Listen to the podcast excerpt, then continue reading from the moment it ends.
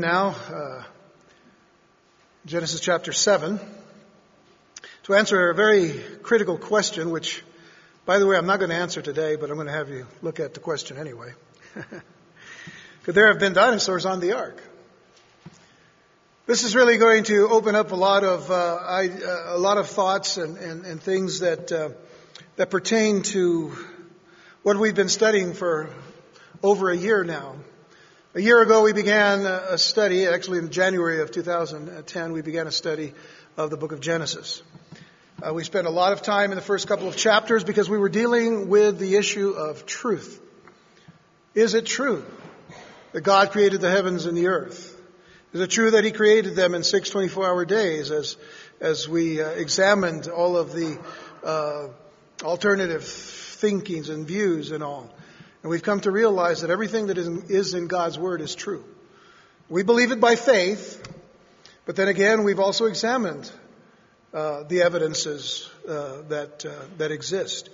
Well, we're and uh, we're heading toward in our studies from this point on. In the next few weeks, we're going to be dealing with the issue, or the issues, I should say, of dinosaurs and of flood geology was there really a worldwide flood?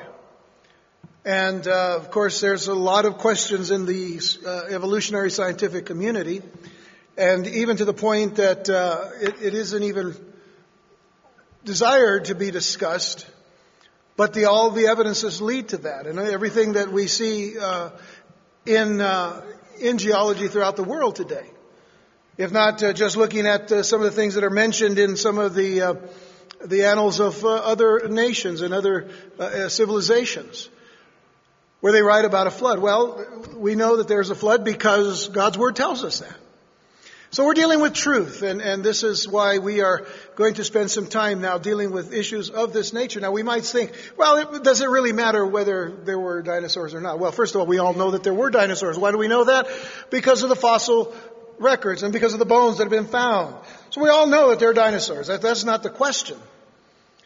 The question is, when did they exist? And what was their function? And did they exist when man existed? Because a prevailing thought is, of course, in the things that we learned.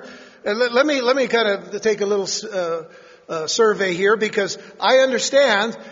I found out from the first service that uh, not everybody actually was taught about dinosaurs because they were in school a long, long time ago. so, but, but if you uh, were taught about dinosaurs, raise your hand. Just raise your hand. In school. And I guess those of you that didn't raise your hand either are really, really old or you didn't go to school at all. Okay, so we, we got, we got that understanding. Everybody pretty much heard about dinosaurs and, and stuff. Okay, so we, we know that they, we were taught about dinosaurs. So that's the thing. Uh, is it important? Yes, it is. I'll tell you why. Because what our children are receiving today in public schools is far from what it teaches about these things in the Word of God. So we need to come to grips with what is really true. Because what we're hearing in the, in the public schools today is something being taught as truth, even though technically it's still theory. So we have to deal with those issues. We're dealing with truth. I'd like to read verses 1 through 9 because uh, we are eventually going to exposit this particular passage and then move on from chapter 7 on into the rest of the book of Genesis. But, but it's important for us to at least have this to, to kind of uh, springboard into our questions today. Uh, Genesis 1 verses 1, uh, 7, I'm sorry, uh, Genesis 7 verses 1 through 9. And the Lord said unto Noah, Come thou and all thy house into the ark, for thee have I seen righteous before me in this generation. Of every clean beast thou shalt take uh, to thee by sevens the male and his female, and of beasts that are not clean by two the male and his female. Of fowls also of the air by sevens the male and the female, to keep seed alive upon the face of all the earth. For yet seven days, and I will cause it to rain upon the earth forty days and forty nights, and every living substance that I have made will I destroy from off the face of the earth. And Noah did according unto all that the Lord commanded him. And Noah was 600 years old when the flood waters was upon the earth, or when the flood of waters was upon the earth. And Noah went in, and his sons, and his wife, and his sons' wives with him into the ark because of the waters of the flood. Of clean beasts, and of beasts that are not clean, and of fowls, and of every thing that creepeth upon the earth. There went in two and two unto Noah into the ark, the male and the female, as God had commanded Noah. Shall we pray? Father, grant us your wisdom this morning through the power of your Holy Spirit. Allow us, Lord, to listen and to hear and to pay attention and to discern that we may understand and know your truth. And that we may know, Lord God, that your truth supersedes all of what man may call truth today. We are so blessed to know that you are alive and that you are a living God that is concerned with our, not only our daily life, but you're concerned with our eternity. And for this reason, Lord, we need to know your truth about all these matters.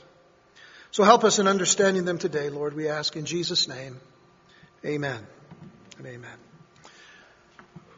And so once again, we need to address the issue of the battle for truth and the attacks that have been waged against those who would stand for the truth of the Word of God and especially the biblical account of creation. Now, should you look up Dr. Ken Ham from Answers in Genesis on YouTube, you will find that many of the videos that are brought up on your search will actually be attacks. Or if you bring up one of his sites and you see uh, a, a, particular message that he's teaching on biblical creation, and then you scroll down to all of the comments that are made, the comments themselves are attacks upon Dr. Ham. And so it is not so much attacks on his material and the things that he deals with and presents, but they are squarely attacks on his character. They are attacks even still in the form of personal, insulting attacks and comments. Not with rational answers.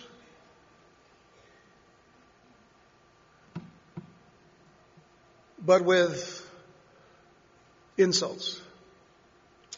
But this is to be expected uh, in our heavily laden, godless, humanistic culture and society that continues to seek to expel every godly vestige from public places and positions, who seeks to take the name of God out of all kinds of institutions, public and whatnot.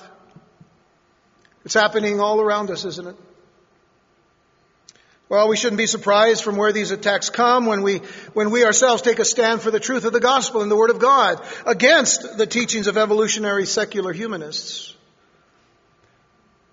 They oftentimes come from those who have bought into the prevailing philosophies of the Big Bang and ape ancestry and the survival of the fittest without questioning their rationale. Obviously, we're supposed, we, we Christians, we believers in Jesus Christ, we're supposed to be stupid idiots for not accepting evolution as science and, and not manning up to our chimp origin.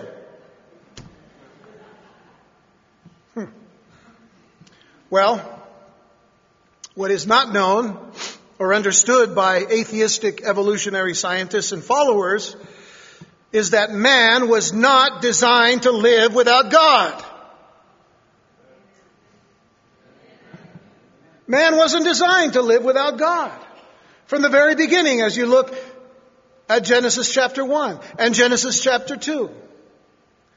And you see how carefully God creates man in his own image and in his own likeness. And he creates man with a purpose and with a significance.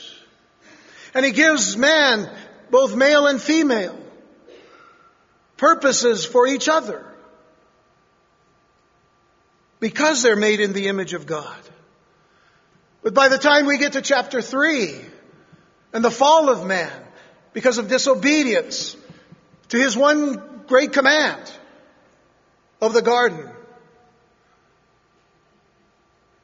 Now the idea of man and God, even though Adam and Eve get right in the sense of surrendering to God's uh, mercies. Still, after Adam and Eve, what did we see? Cain killing his brother Abel. A line that began to look at things from their perspective, from man's perspective, to say, man, we, we don't, man is saying, we don't need God anymore. Cain takes off, turns his back on God, turns his back on all the things of God, and he goes off and he says, you know, we'll create our own gods. We'll even be gods ourselves. And guess what? That's not an old story. It continues to happen today. Man seeking to live an existence without God. Man wasn't designed to live without God. Because part of the makeup of being in the image of God is the Spirit that meets with God. But what died the day that Adam and Eve ate of the fruit of the tree of the knowledge of good and evil? Spiritually, they died. And it took God to do what needed to be done to bring man back. And eventually, of course, it would lead to him sending his only begotten son. So we do, do we understand here? Man wasn't designed to live without God. Man has taken up that challenge and that flag today. So to lay the foundation for our next few studies in dinosaurs and flood theology, or flood geology, I should say, it is highly important to deal with the reasons why we need to spend so much time in these issues. Because you see, it's all about truth. And if anyone spoke about truth, it was Jesus himself. Jesus in chapter 8 of John, the, the Gospel of John, in verses 31 and 32, he says to those Jews which believed on him, if you continue in my word, then you're my disciples indeed, and you shall know the truth, and the truth shall, shall make you free. And in chapter 14, he makes it very clear, I am the way, the truth, and the life. He was the truth, he is the truth, he will always be the truth. Because the issue is about truth. But if you think that's not enough, just think about what Jesus says before Pilate, before he goes to the cross. In John 18, verse 37. Jesus standing here before Pilate, knowing that he's going to go to the cross, knowing that the people have been incited to cry out to have him crucified, Jesus says this to Pilate. After Pilate asks him the question, Are you a king then? And Jesus said, Thou sayest that I am a king. To this end was I born. And for this cause came I into the world, that I should bear witness unto the truth. Everyone that is of the truth heareth my voice. Did you see what, what, what, what, Jesus said? He said that I should bear witness unto the truth. Everything that Jesus came to do was to bear witness of the truth. The truth about God, the truth about His Father, the truth about His Word, the truth about creation, the truth about everything that is written in His Word. Because He was the Word. John 1 1 says, In the beginning was the Word, and the Word was, uh, the, the Word was with God, and the Word was God. And then in verse 14 of John chapter 1, it says, And the Word became flesh and dwelt among us. Jesus was the truth.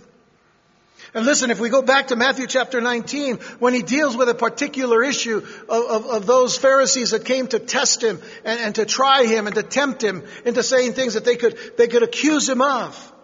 In Matthew 19 verse 3, the Pharisees came and, and tempting him, said unto him, Is it lawful for a man to put away his wife for every cause?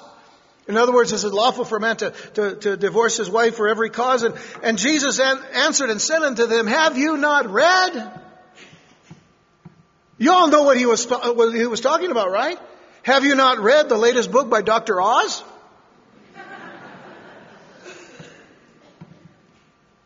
Have you not read the latest selection from Oprah's uh, books? You know, have you not read the Reader's Digest? Is that what he was talking about? It's very clear what he was meaning, what he was talking about. Have you not read the scriptures? Have you not read God's word? Have you not read that he which made them at the beginning made them male and female and said, for this cause shall a man leave his father and mother and shall cleave to his wife and they twain or they two shall be one flesh.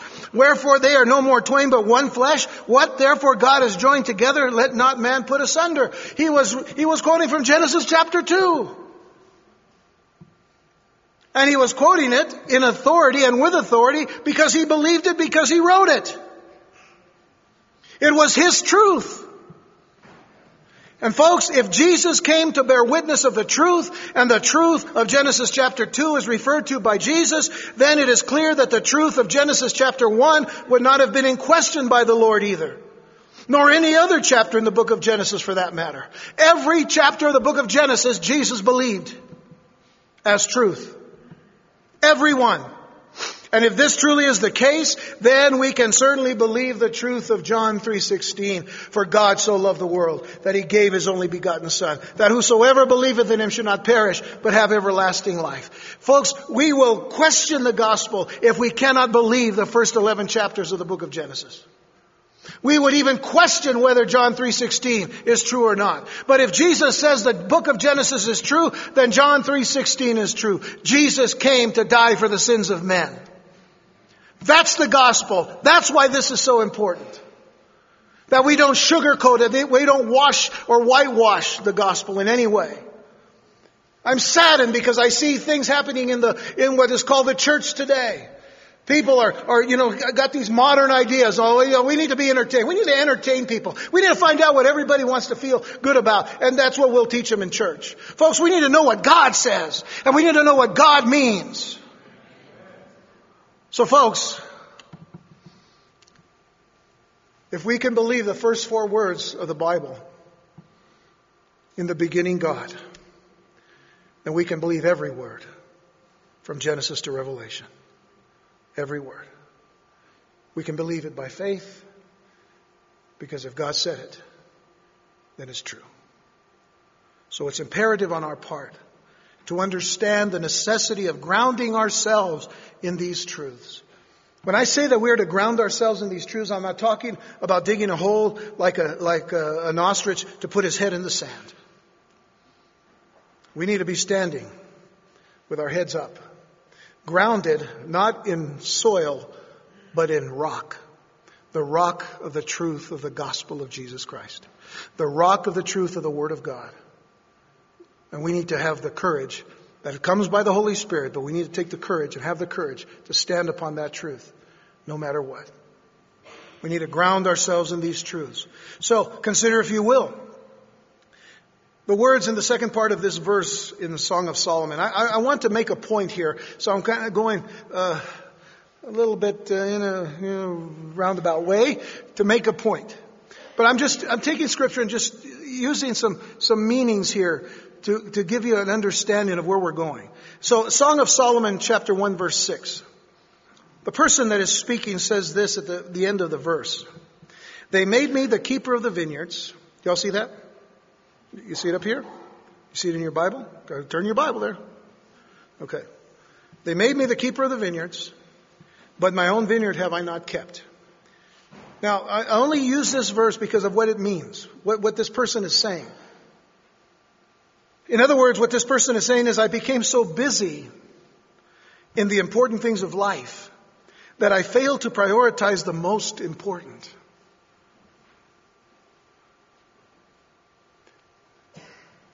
For a biblical understanding, if you remember Mary and Martha, the sisters of Lazarus, Lazarus, friends of Jesus, Jesus came to visit them one day, and, and uh, Mary and Martha were so excited. Mary got to, uh, you know, I should say Martha got into the kitchen and she started making a meal and started doing all kinds of things and running here and running there and just trying to make everything really wonderful because Jesus was in their home. But Jesus was in the, in, in the living room or Dan or whatever and, and he was there speaking. And Mary, the sister, wasn't helping Martha. She was at the feet of Jesus listening and being there. In essence, worshiping. And Martha was really upset about this. And she came to Jesus and complained about Mary. It's not like us. We, we're not like that, are we? Martha complained about Mary, and Jesus said, Martha, Mary has chosen the better part. What you did is fine. It's important. But there's something more important. You see, the person who was given a vineyard, they kept a vineyard, but, but they didn't keep their own vineyard. Wow, that's significant. So, in other words, we can fail to prioritize the most important things in our lives. What would be the most important priority then? Well, let me take you to Malachi chapter 2, verses 14 and 15. Uh, Malachi is the last book of the Old Testament in your Bibles, right before the book of Matthew. So let's turn there and let's look at what it says. And again, there's a context. Uh, we're not trying to follow the context so much as to see what it is that is to be prioritized. But uh, this is a good example because here God is dealing with the children of Israel because they have disobeyed the Lord in so many areas of their lives. And this is, this is one of the great areas that they disobeyed the Lord in. They, uh, the men were becoming very treacherous with their spouses. And because of this, God has to deal with them. You know, they're not being blessed because they're being disobedient. And so, you know, they're saying, well, well for what reason? You know, they're questioning God and, and the Lord gives, uh, gives an answer. He says, because the Lord has been witness between you and the wife of your youth, with whom you have dealt, dealt treacherously, yet she is your companion and your wife by covenant. But did he not make them one, having a remnant of the Spirit? And why one? In other words, why did he bring the, the husband and the wife together? And here's the reason. He seeks godly offspring. This is the point I wanted you to see. The importance of why God brings man and woman, male and female, together to become one. Because God seeks godly offspring. God seeks godly children. Now, one of the greatest attacks that Satan has perpetrated against our children is in the areas of truth and godliness. Our priority as Christian families is in the saving of our households. It is in the saving of our households. And do you know who we learned that from? Noah. Noah. The, the Noah of our text in Genesis 9, uh, 7. Turn, if you will, to Hebrews chapter 11, verse 7. Hebrews chapter 11. This is called the faith chapter, and, and, and in this particular part of chapter 11 is the hall of faith, bringing up men and women who, who were men of faith, uh, people of faith that tr- really trusted God. And Noah was one of them. And, and notice what it says about Noah here, because this was Noah's concern. In Hebrews 11 verse 7 it says, By faith Noah, being divinely warned of things not yet seen, moved with godly fear. God had spoken to Noah and said, I want you to build an ark. In essence, he told Noah about 100 years before he finishes the ark, he says, I want you to build an ark because I'm going to destroy the world. And so Noah moved with this godly fear. Notice what he does. Prepared an ark for the saving of his household. He prepared an ark for the saving of his household. He was concerned about his children. Listen, he was a part of this line of Seth, wasn't he? We talked about the line of Seth many weeks ago, but, but uh, we, we, we remember there was the line of Cain and the line of Seth. Seth being the brother that came after uh, Abel had been murdered by Cain. So now the godly line of Seth began, and we went from Seth through Noah. From Noah, we're going to go all the way to Abraham, and, and then to uh, to David, and then from David all the way to Jesus. But here's the problem. The problem is there was a line of Seth, but where did everybody go? They were supposed to be a godly line. Eventually, Noah's the only one. So he's now needing to save his household. But then notice the next phrase. It says, by which he condemned the world. You know, it's about time that we in the church start doing the same. Too many of us are wanting to be friends of the world. God did not call us to be friends of the world. He called us to be members of the kingdom of God. We better pray about that. We better pray. Where is it where, where I'm trying to be a friend of the world here? Because what Noah did was condemn the world and became heir of the righteousness which is according to faith. And so the primary task in a believer's life is not the giving of offerings, and I should say, even though that's an important thing. It isn't the most important thing. Service in the church is a wonderful thing, but it's not the most important thing. Service to one another is a great thing and you should do it, but it isn't the most important thing. The most important thing is the raising of godly children. I heard Dr. G. Thomas Sharp, a devoted Christian scientist and a uh, devoted believer in Jesus Christ as well. I heard him say that a godly child is to have a convictional morality. It's a very interesting phrase. He said that a godly child is to have a convictional morality.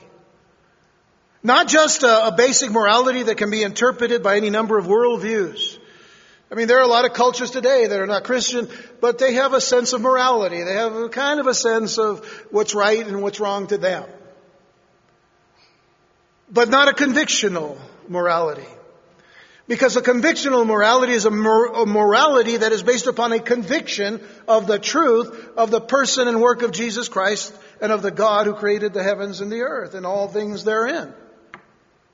Therefore, then when, when we as, as, a, as a people understand what it means to have a convictional morality, we are saying that we have a morality that learns quickly and understands the difference between what is right and what is wrong. And it is a convictional morality that honors the King of Kings and the Lord of Lords. And our children need to have that kind of morality.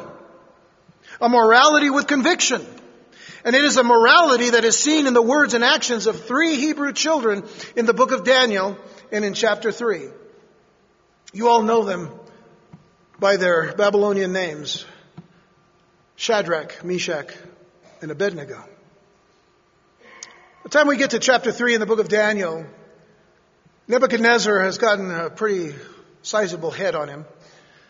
And everybody's telling him, you know what you need to do. They, they, they don't like the, the, the, Hebrew children that have, or the Hebrew people that have kind of become uh, people that the Nebuchadnezzar can trust. So they're, they're trying to find any way, any which way that they can to accuse them of any kind of sins against Nebuchadnezzar. So these uh, particular satraps and all these uh, uh, people that are under Nebuchadnezzar come to him and tell him, "Listen, what you need to do is you need to make this big image of yourself and and and, and bring it out to the to the people and let the people just bow down to that image. It's your image, but they'd be worshiping you, in essence." Well, they, he did that, and, and, so they would bring out this humongous image, and, and, and uh, the people, when they would sound, the, you know, whatever it was, the horns or whatever, and, and everybody was supposed to bow to this image. But Shadrach, Meshach, and Abednego decided they're not going to bow at all. Because they don't serve that image, and they don't serve Nebuchadnezzar. They serve the living God. The God of Abraham, Isaac, and Jacob. So they would not bow. They would not bow their knee. They would not bow their head. They would not bow anything to this God or to this image. And so they were taken and arrested and brought to Nebuchadnezzar. And Nebuchadnezzar said, look, I, am going to have to, I'm going to have to take you because you didn't bow down to this image. I'm going to have to take you and throw you into the burning fiery furnace. So what was their response to that? Well, this is what we see in verses 16 through 18. Shadrach, Meshach, and Abednego answered and said to the king, O Nebuchadnezzar, we have no need to answer you in this matter. If that is the case, our God, whom we serve, is able to deliver us from the burning fiery furnace, and he will deliver us from your hand, O king. But if not, let it be known to you, O king, that we do not serve your gods, nor will we worship the gold image which you have set up. We're not going to bow. And we know the rest of the story. God did deliver them from the burning fiery furnace in such a marvelous and miraculous way. So much so that when they came out of the fiery furnace, their clothes didn't even smell like smoke. But everybody who threw them into the fire, they got consumed by the fire. You see, that is the convictional morality that, that uh, uh, Dr. Sharp was talking about. And those are the kind of godly children that we need to raise today. Children with a determination to discern all things through the filter of truth, which is the Word of God. Now, the Apostle John talks about this kind of discernment in, uh, in his first letter, 1 John chapter 4, verses 1 through 6. He said, Beloved, do not believe every spirit, but test the spirits. See, the problem today in the church is too many people are just believing everything that they hear believing every book that comes out. Well, it was published by a Christian publisher. I, I don't care. Check it out. You know, there's this, there's this idea that the enemy wants to mesmerize us to believing everything that comes out of a Christian publication. You got to check it out.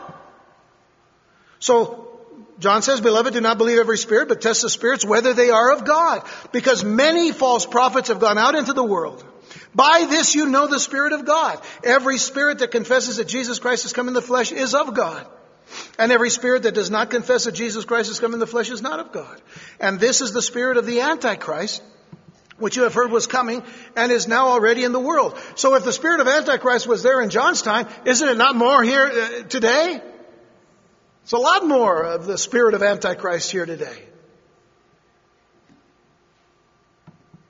You are of God, little children, and have overcome them, because he who is in you is greater than he who is in the world. That's why we need to condemn the world. And then he says, they are, they are of the world. Those who don't believe in Jesus, they're of the world. Those who don't believe that Jesus came to die for the sins of men, they're, they're of the world. Therefore, they speak uh, as of the world, and the world hears them. But then he says in verse 6, We are of God. I hope you can say that today. I am of God. We are of God. Do you believe that? Are you of God? Praise the Lord. I really hope you are. We are of God. He who knows God hears us. He who is not of God does not hear us. By this we know the spirit of truth and the spirit of error. There's a tremendous spirit of error going around today. And one of the areas where that spirit is directed the hardest and the most is at our children in public schools. And I can say that because I was a public school teacher one time. Those of you that are public school teachers today and are believers in Jesus Christ, you know what I'm talking about. This is where the battlefield is. So here's a question. So, what about dinosaurs?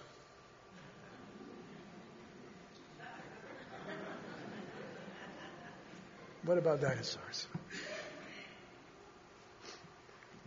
Well, let me ask you a question.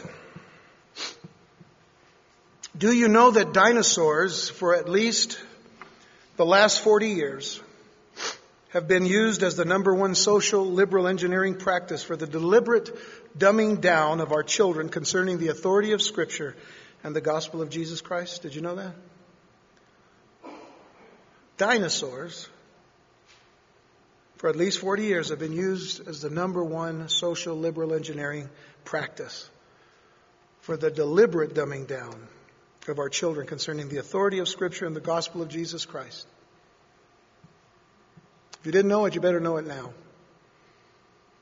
You keep up with the news, you'll notice uh, that, uh, and not not so much the liberal news, because you, you have to kind of go beyond that, because they won't report stories like this. But there's a there's a high school student uh, who is a Christian and a believer in the Word of God, and uh, he, he, lives in California. Actually, I believe in in uh, Orange County. But uh, his uh, one of his teachers attacked him because he's a Christian. And uh, the young man has taken this teacher to court because it isn't his business to be attacking a person because of what he believes, but he brought it out. That's what's happening in schools today. And not just that one incident, there are many incidents. Science teachers, history teachers, who have it in them to look for anybody that believes the Bible and say, you know, you're just really stupid for believing this. And saying it in front of all the class. That's a wonderful example of a professional, isn't it? But now he's in trouble. Hopefully. I really hope he is. So that's not what he's there to do. He's there to teach. But that's what we're dealing with in the public schools today. It is happening. And they are trying to dumb down our kids. What have we been taught about dinosaurs? For those of you that raised your hands earlier, and the ones who didn't, of course, I'm still praying for you. But the classic answer to that question, what we've been taught about dinosaurs is that dinosaurs first evolved around 235 million years ago, long before man evolved from that single cell amoeba. The evolutionists say that no human being ever lived with dinosaurs. Man didn't live that long ago. And they also say that around 65 million years ago, the dinosaurs all died out. Probably through some catastrophic event such as a drastic uh, and dramatic climate change or, or maybe even a, an enormous asteroid shower. That came out about a year ago that uh, scientists said we, we really believe that it was probably an asteroid shower that killed all the dinosaurs. That would have, would have been a pretty good asteroid shower that just pinpointed every dinosaur, nothing else. So I don't know. But other evolutionists say because they're not all in agreement about these things, but other evolutionists say that the dinosaurs evolved into birds and so are still flying around us today. So if you see a little sparrow come up to your window, just say, look, a dinosaur. Because they say dinosaurs turn into birds. If you believe that, got a bridge to sell you. Let's take uh, for our study today the great star. Oh, by the way, before I go on, uh, how many of you saw Jurassic Park?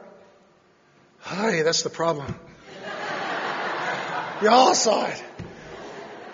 I hope you didn't believe that stuff. Okay? Just pretty good movie. A lot of great graphic effects, right? All right. Maybe that's the problem. Well, let's take uh, for our study today the great star of the movie Jurassic Park. His name is Tyrannosaurus Rex. Let's consider a few uh, artist renderings. Let's look at the first one. Scary. That's a scary picture, isn't it? Look at the size of that head. Look at those teeth. Ah, and then there's drool all over. And, and then it's interesting, you know, it's got a big red head and then it's got a kind of a, a, a body painted like a, like a tiger and, and all. And it, it looks pretty vicious and it's standing on its tippy toes. I don't know. That's pretty good balance, you know, there. But we know what's interesting about that picture? Those little arms. And I'm wondering, huh, that's interesting the big head. Probably did it all, didn't? Because he couldn't do it with the hands. This is with a head. Well, there's another rendering, and that's the next picture, and that's an interesting thing because the other one's red, this one's green, and a little yellow on the front, and it looks pretty ferocious also, and it's got the picos on his back, on the neck, you know, and all of that, and then it's got, you know, this, it looks like a body that's ready for action and stuff, and you know what else it has? These little arms, like this, you know, And I don't know what they're for because can't even reach to t- scratch a nose or behind the ear. Maybe just the belly. Interesting. And then we find another picture of uh, another T-Rex, and uh, this one here is a little bit more docile. It looks like, you know, he's got his mouth closed and uh, looks kind of happy, uh, uh, painted green and gray and striped, and and, and it's the only one that I've seen that it's got his head way, way down because I think he's, he's trying to get his, his, his little arms down to the ground. But if I could tell, it's just barely there. And then it's got that huge big, big tail and all of that. So these are all just artist renderings, aren't they? Uh, we, we, have, we, we can't really agree on what color it is and what's, uh, possibly what size it is because of what? Because of the bones that we found. So let's look at the, the skull of uh, T-Rex and uh, there's the vicious teeth and, and all. And there's something here that, uh, that we want to look at. Uh, do y'all see that little area there? Right there? Say yes? Because my back's turned to you. Uh-huh. Right there? Okay. That's the endocranial area of the skull. And, and that's something of, of importance for us here. Uh, Dr. Sharp, who I mentioned earlier, uh, tells of having in his office the, uh, the endocranial form of the brain cavity of a T-Rex that was found in the Black Hills of South Dakota in 1990 by Pete and Neil Larson. And uh, when they found these bones, they even named uh, this uh, T-Rex Stan. And he said that from the dimension of the cavity of that one particular uh, uh, uh, fossil that they found, and this this part was would have been taken out and cut out for research, but uh, he had a model actually of it, the exact size of it and all. But from that particular uh, uh, endocranial cavity, and the dimension of the cavity, the size of the T-Rex brain would have been comparable to that of an oversized walnut on steroids, I guess, uh, or that of a large peach. That's the size of the brain of a T-Rex. Now, why is that important? Well, it's important because scientists have called it Tyrannosaurus rex, which means tyrant lizard king. And they've called him that for well over 90 years. Well, okay, let's give them this. Let's give the scientists this. Tyrannosaurus measured up to 40 feet in length, standing 20 feet tall, and probably estimated to have weighed uh, about 8 tons, 6 to 8 tons, which would be about uh, the heavy of 60, uh, 16,000 pounds. The skull was up to about 5 feet in length, and contained 6 to 8 inch long teeth with serrated edges. So evolutionists were quick to say that T-Rex was a ferocious carnivore. And you look at it, just, we're going to keep this picture up here for a little bit. So you look at those teeth and you say, my, that has to be a meat eater. Well, let's go back about 100 years. The first T-Rex was discovered in 1903. And the fossils of that discovery could be put into a bushel basket. Okay? About this much Okay? You all know what a bushel basket is. So you could put the fossils into the bushel basket. They found a tooth. Remember, 1903. They found a tooth. They found a jawbone, a part of the jawbone. They found a few other bones. They found some spinal fragments and they found skull fragments. And it is from that that they conceived the tyrant lizard king. Just from those bones. So since then, we've had Tyrannosaurus rex based only on those particular bones. The name was given. Large, vicious teeth and jaw must have been a killer. Because that's all they had, pretty much, as part of that, and then some other bones. So until a more complete T-Rex was found, and guess when it was found? It was found in 1988, just a few years before the movie. But in 1988, 89, around that time, they found a, a, a near, nearly complete T-Rex uh, skeletal, uh, uh, which included the front arms. And, and because of that, it, it posed this problem. A major problem, actually. A major problem to the evolutionists. Because first of all, how could such a vicious animal have such short and practically useless arms for its own defense? You know, an animal can be, can be very offensive in the sense of its, its characteristic, but you know, it also has to be defensive. It also has to protect itself. How do you protect itself? Maybe because you have a humongous head. But the problem with that then is that if we take the model of the skeleton and then begin to apply body mass to it and all, we begin to realize it really couldn't move like the movie said it would. So then you have that problem plus the two little arm, arm problem that, you know, if you got a T-Rex into a, into a boxing match, it would, wouldn't make it because he couldn't protect himself from being hit in the face all the time. Because when you see boxers, what are they doing? They're protecting themselves with their gloves. So how do they do it here? Huh. what? So, problem, right? So could they have only been used for scratching its belly?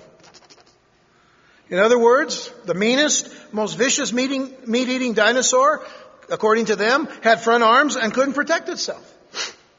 And this has brought evolutionists to question whether T-Rex was a predator or maybe just a slow, dumb-witted scavenger. I'm leaning toward the slow, dumb-witted scavenger here. At least based upon the bones that we found. So while we're here, let's, let's also consider a couple of other issues related to the T-Rex. So, so far the, the evidence from the evolutionist position about the T-Rex leads us to quite a mystery. It's, it's a mystery. We, we don't really know much. We only can build upon, you know, speculation and conjecture and, and, and all that uh, this is possibly how it looked uh, once we put the bones together. But it's a mystery. That they can only speculate how long ago and when. They can only speculate about how it functioned and why. But let me ask you a question. Does God tell us when He made T Rex? Because remember this bones that are found in excavation sites, bones that are found reveal something that had lived at one time, something that was alive. Now, do we believe the scriptures? Can we believe that God created all things? That uh, in, in the making of, of the, uh, of the, uh, the days of uh, creation, that on the sixth day, when He created land animals, He also created man? There's no extra biblical things that we can look into to see that uh, dinosaurs were different. And what we have is what the Bible tells us. The question is, does God tell us when He made the T-Rex?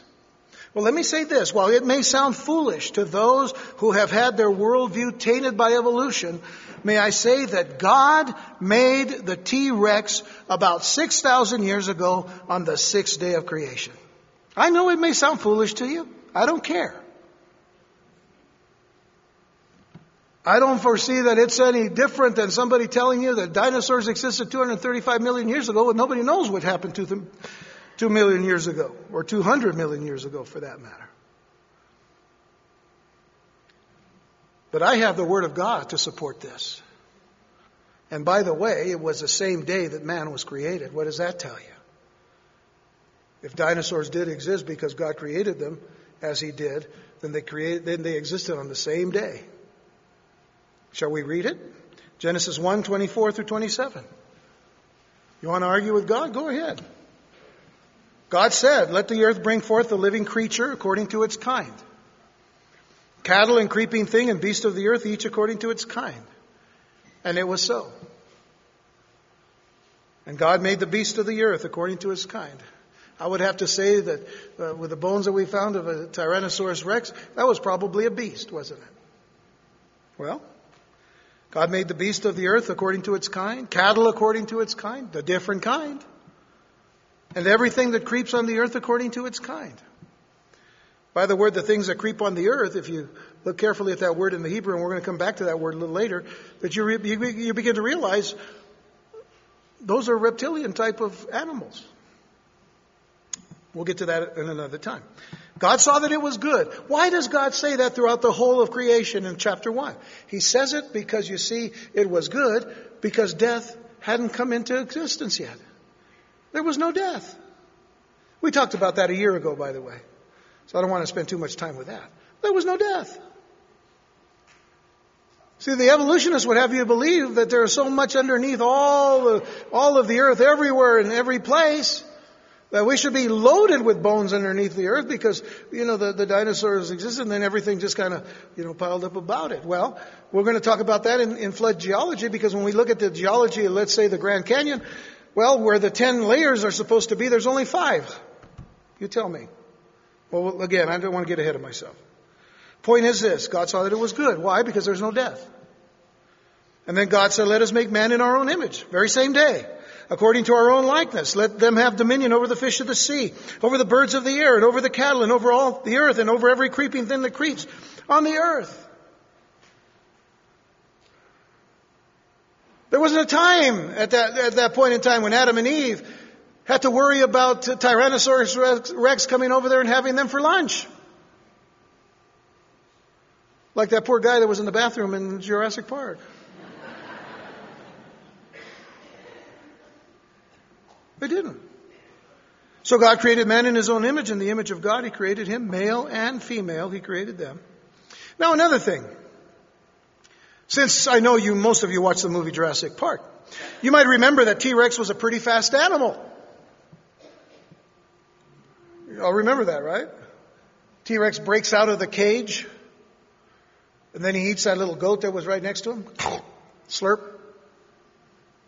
Then he goes up and he scares the kids in the cars, you know, kids with the lights, you know, and then the kids, you know, go down that slide. So then they come to try to rescue the kids, and they got that Jeep, and then they get the one guy that was knocked out, and then they put him into the car, and all of a sudden they take off. And who comes right after him? T-Rex. And he's pretty fast. Spielberg was was was uh, you know genius in all of this because you know uh, uh, being a great director and a great cinematographer, man, he he takes that camera and he brings it right to the speedometer, and we see that the speedometer is at 45 miles an hour. You're thinking, man, that's pretty good because you know who's right behind him? T-Rex. Keeping up with him, almost getting him, almost snapping right at him. And you're thinking, wow, that animal can really run. Yeah, well, Stanford University. A study was done by one of the professors there. It was a locomotion study on T Rex based on the body mass on the skeletal, skeletal portion of, of its legs and its hind portions. And dealing with all the body mass, dealing with what would have been constructed. You know, they, they did a very careful construction of this, uh, uh, computer structure in all, to do the test of locomotion as well as strength indicator. After doing all of these tests, you know what they came up with? They found out, first of all, that the strength indicator of the, of the T-Rex was only about nine units, which was less than that of an, even a female African elephant that was at about 14 units, a little faster, in other words, meaning that the elephant was faster than the T-Rex. And, and uh, by the way, um, it, would, it wouldn't really have the kind of balance that that one did running after the car. Because again of its uh, uh, of its structure and its feet and uh, you know the bone structures and and whatnot. So what they discovered was from this particular test that the T-Rex was probably not one that ran at all. May, if, if it did run, if it had to run, it probably got no faster than 15 miles an hour but not 45. So when you go through a school zone tomorrow, think that's about as fast as a T-Rex is. No, I mean, you know, that's a good indicator. That's about it. At least they'll be safe and they won't get a, you know, a ticket. By the way, did you know that the T-Rex was also a vegetarian? It was a vegetarian. And we know that because of what the Word of God says. Genesis 1:30 it says also to every beast of the earth to every bird of the air to every thing that creeps on the earth in which there is life I have given every green herb for food and it was so. By the teeth. I'm going to get into that next time for time's sake, but next time I'm going to get in because I'm going to show you some other bone structures of living animals, modern animals that have a very similar bone structure and the same kind of teeth structure, but they're vegetarian. They only eat herbs, not meat. We'll, we'll, we'll do that later. The point is that the evolutionists are at war with each other over these problems that have arisen in their conjectures and in their speculations. And this brings us to the issue of their worldview. It brings us all to the issue of worldview because you see, we've been presented their interpretation of the evidence as if it were evidence. That's the problem, but it's also the key to understanding the problem. They have presented their interpretation of the evidence as if it is the evidence. The interpretation of the evidence is directly dependent upon your worldview. Folks, they have a bias, but do you know we do too? But we also have the evidence. We have the bones. We can look at the same bones. We can look at the same uh, geological structures. We can look at all the same geological layers. We can do it all. But we have a different worldview than they do. And the primary view of the evolutionist is atheistic. They don't want to believe in God. They refuse to believe that there's a God. And so everything is by the natural order. We take the same evidence, we look at the same evidence, and we say there has to be a God. And guess what? Both sides have to believe what they believe by faith. But we know something greater. Our lives have been changed by the miracle of what Christ Jesus has done for us on the cross. And that's something no one can explain. God is and always will be. He is. What is his name? I am that I am. I am. Evolutionist says, He isn't. God says, I am. And we believe what His Word says. So, what do you think the evidence says? Well, take, for example, this statement by an evolutionist. This was actually a statement given to a creation scientist in a debate. And um, first of all, the, the, the, evolutionists, there were actually more evolutionists against this one creation scientist. But uh, what they were doing was saying, look, we've seen all the evidence. All the evidence points to evolution. And the creation scientist says to him, listen, I, you haven't said anything. Anybody can say that. Well, we have the studies and we have this and that. But, well, you still haven't said anything. Give me something that is evidence. So this is the evidence that was given to him. The evolutionist said, we know that chimpanzees are 99.4% similar biochemically to human beings. Therefore, here's the summation, here's the conclusion. Therefore, chimpanzees are our nearest relatives in the animal kingdom. You got the worldview now? Yes? Okay. But what does the, the above evidence mean to a Bible believing Christian? The creation scientist listened to that particular statement, and this is what he said. Okay, it's evidence. Yeah, you're right. We know that chimpanzees are 99.4% similar biochemically to human beings, but you know what it means to me? It means that the eternal God was so wise and so powerful and so knowledgeable that he made chimpanzees and human beings with the same morphological and external characteristics that they competed for the same kind of things in a similar world and environment that you would see a common design and a common creatorship, but you wouldn't see common ancestry. What an answer! That's the answer, folks. That's based on the worldview of knowing that there is a God, knowing that God's Word is truth, and we can look at that and say that was what God always desired. For us to see the fact that God is a wise God. You know, why have us with two arms, two legs, and all the other creatures with, you know, looking like aliens from another movie? You know. No, there's just there's morphological uh, uh, similarities, which means external evidences, external characteristics. No problem there.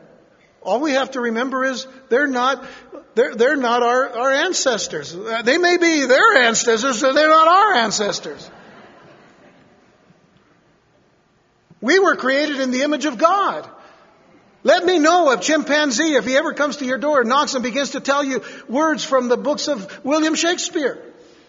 Or maybe he begins to quote from, from, uh, uh, from some kind of physics book or some, kind of, you know, some kind of chemistry uh, textbook. Uh, tell me when a chimpanzee comes and does that to you because you know what? It'll never happen. Why is it that people get so excited? You know, you watch some, some of the news shows on uh, early morning CBS or ABC or NBC, uh, and, and they, they were so excited because somebody brings on a, a, an elephant that takes a big paintbrush and paints a picture and says, isn't that wonderful? He can paint. Or they say, here comes, we have a dolphin that can communicate. You know. Well, what did he say? But you're sitting here today, and I know there's some of you are thinking, you know, this is a bunch of hogwash. Well, I tell you what, if you think it's hogwash, then you say to God, your word is hogwash. Go right ahead, start it. You ready? God knew exactly what he was doing. And please don't give me this idea, because we've already talked about this, but God didn't use evolution to create the world. God was very specific. He created the world in six 24 hour days. We studied that, we've already covered it. I know there's even some Christians today that are, that, you know, that are into this thing about God using evolution. They're, they're called theistic evolutionists. No. Doesn't sit with God's Word. You have to twist the scriptures too much. Folks, God created the world the way He wanted to create it. And the animals that He created on it for a reason. For the very reason that we're here today, we have to trust what God did. In opposition to what everybody else has to trust. Because evolutionists have to believe that evolution is their science and their religion, and they have to believe it by faith because they have no solid proof. It's still theory.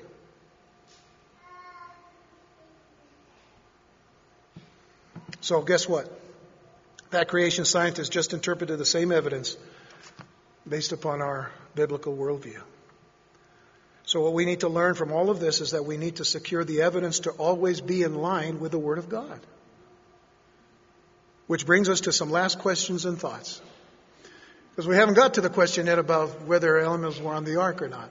We're going to get to that next time. But here's a question that you need to consider Does the Bible talk about these dinosaurs? Does the Bible talk about dinosaurs? Because the critics will say, well, the word dinosaur is not even in the Bible. Really? You know that? Can you understand that before dinosaurs were even called dinosaurs, they were called dragons? I got a neat video to show you next time. We'll talk about that then. But before dinosaurs were called dinosaurs, they were called dragons.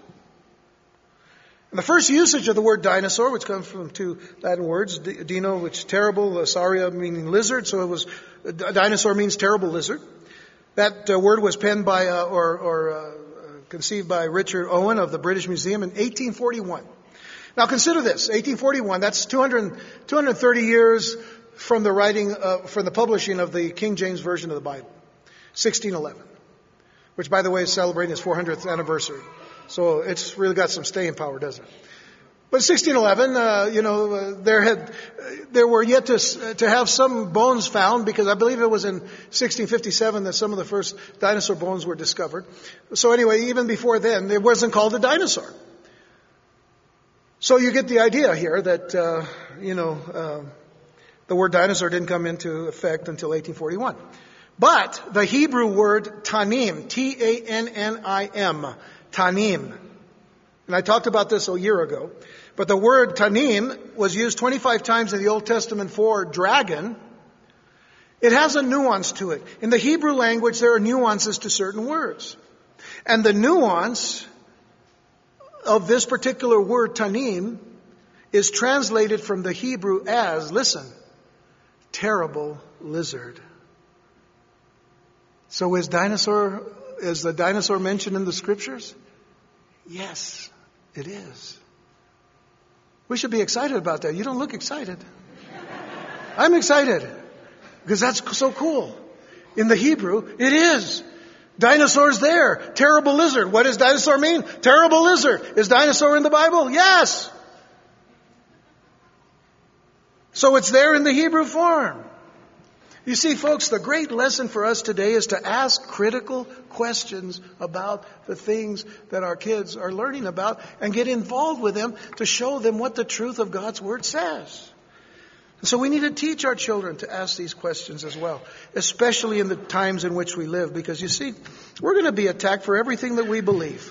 And if it's not dinosaurs, we're going to be attacked about our belief in, in, in, the way that the Lord has, has redeemed us and the way that the Lord has done things. I mean, there's a guy going around today, and if you, if you heard Fox News this morning, Rob Bell, if you heard the name Rob Bell, well, he's, he's one of the, the, the major players in what is called the emerging church movement.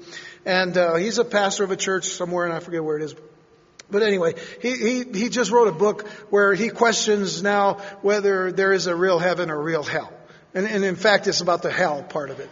You know, the question about hell. You know, and see, somebody, a, a Baptist minister came and, and, and you know, uh, to be uh, interviewed, and he he say he stated in, in, so much saying that you know this this guy's a really just a huckster who who who says things that people want to believe. Well, Jesus talked about hell more than he talked about heaven because he doesn't want anybody to go there. So, folks, I say that there's so much that we need to we need to stand upon when it comes to truth. And when you have people, even in the church, denying the existence of of hell or of heaven or of any other thing. Because there's even theologians today who deny that Jesus ever died on the cross, or they deny his virgin birth, or they deny any number of things. You know what? They just, they're not believers. And we need to have that discernment to know the difference. But guess what? we need to teach it to our children too. But you believe what you want to believe. I choose to believe what God says. And in 40 years of knowing Jesus Christ, I can tell you this He's never failed me once. He's always been right, and He's always been true, and He's always been there. He's never left me nor forsaken me.